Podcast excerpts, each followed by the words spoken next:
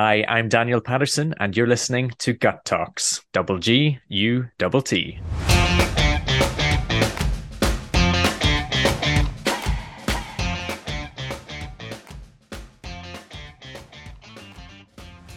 does it come with gut double g u double t with your gut feeling? Because for me one of the you know the key moments where is when i started listening to my gut at least. I'm not gonna say trust 100% but really listen. And that was a big step. But how, what's your relationship with your gut feeling? Yeah your gut feelings change over time. And that i think that comes with experience seeing and listening and learning. But your gut feeling your gut instinct is yeah you've got to listen don't you? You've got to give it a go. I mean i wouldn't say blindly trust your gut but i'd say okay take your gut feelings and let's have a chat chat with some people you trust and see, okay, am I mad or am I mad not to do this? And at the end of the day, if you go with your gut feeling, you're going with what you're maybe not only just passionate about, but you're going with something that you believe in. So that's going mm-hmm. to stand up and it's going to stand a test of time as well. You know, if you go with something that instinctively is a big risk, perhaps to your business or taking a big step of faith, as we talked about, you're going to see it through because it's been built within you. Mm-hmm. If you're doing something that somebody's suggesting, that's a good idea, but it goes against your gut, you might give it a go once and that's going to fall apart quickly. How is it? Because you also, obviously, you do design work. And when you have to make some decisions, I'm going to simplify here red or blue, or, you know, a circle or rectangle.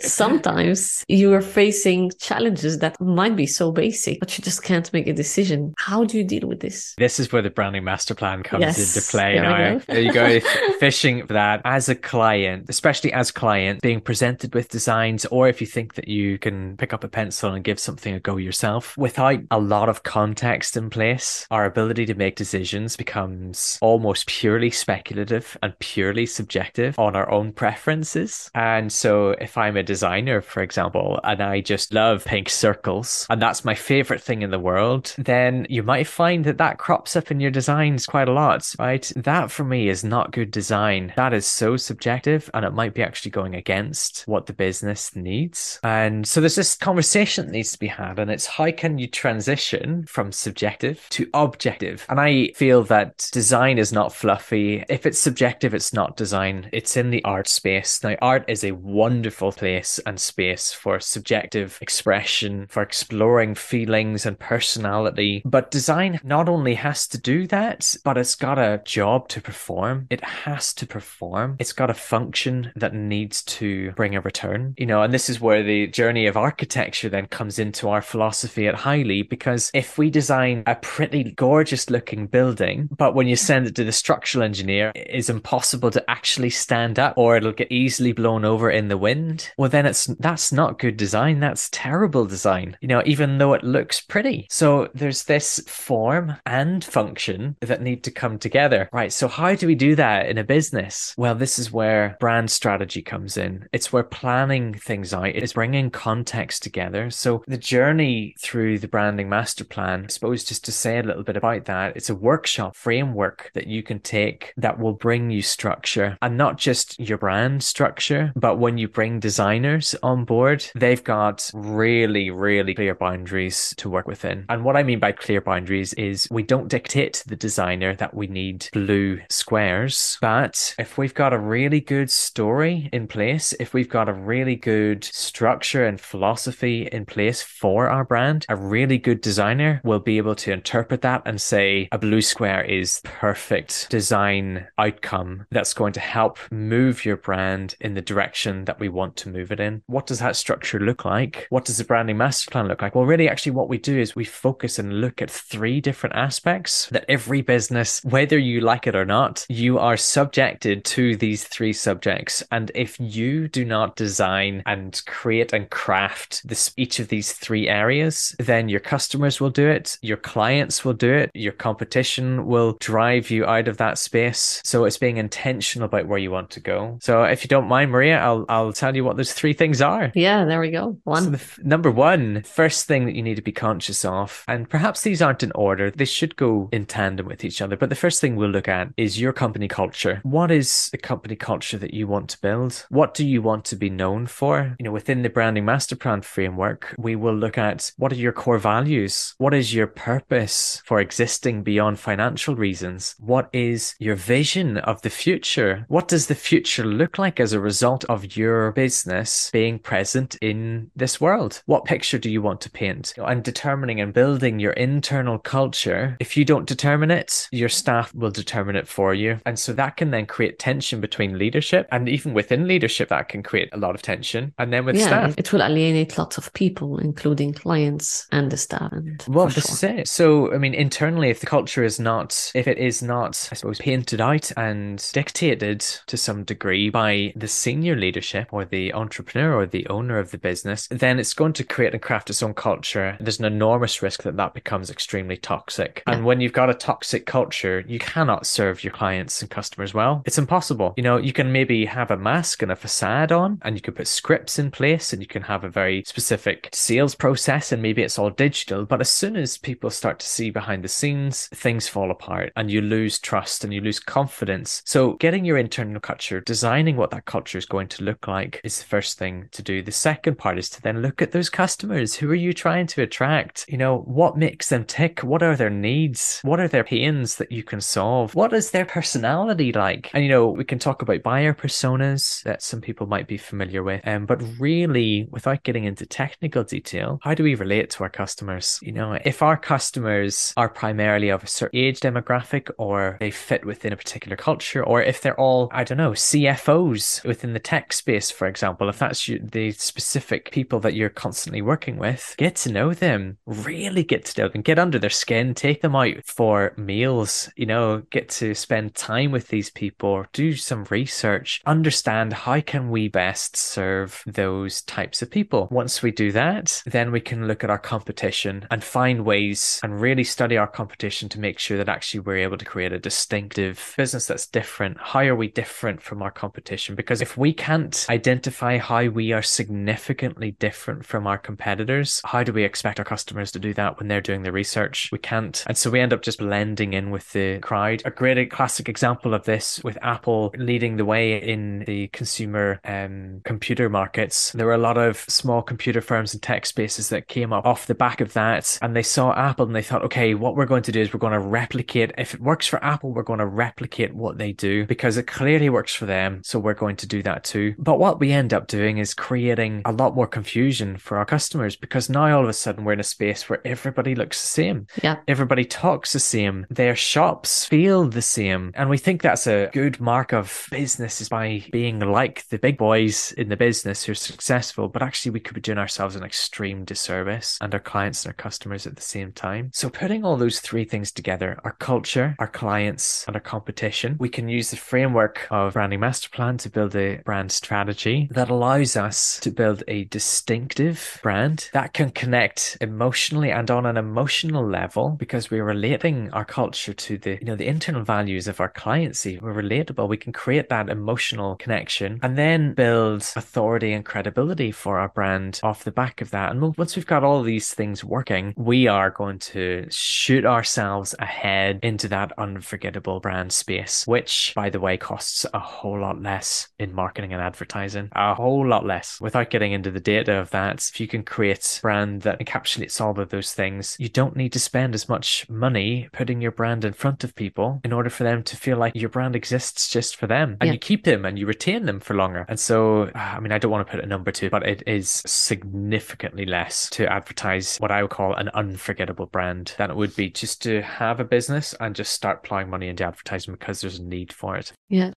It starts with the gut. It ends with the gut. It's in your gut. Gut Talks. This is the end of this episode of this segment with Daniel Patterson. Thanks for listening and watch out for the next one.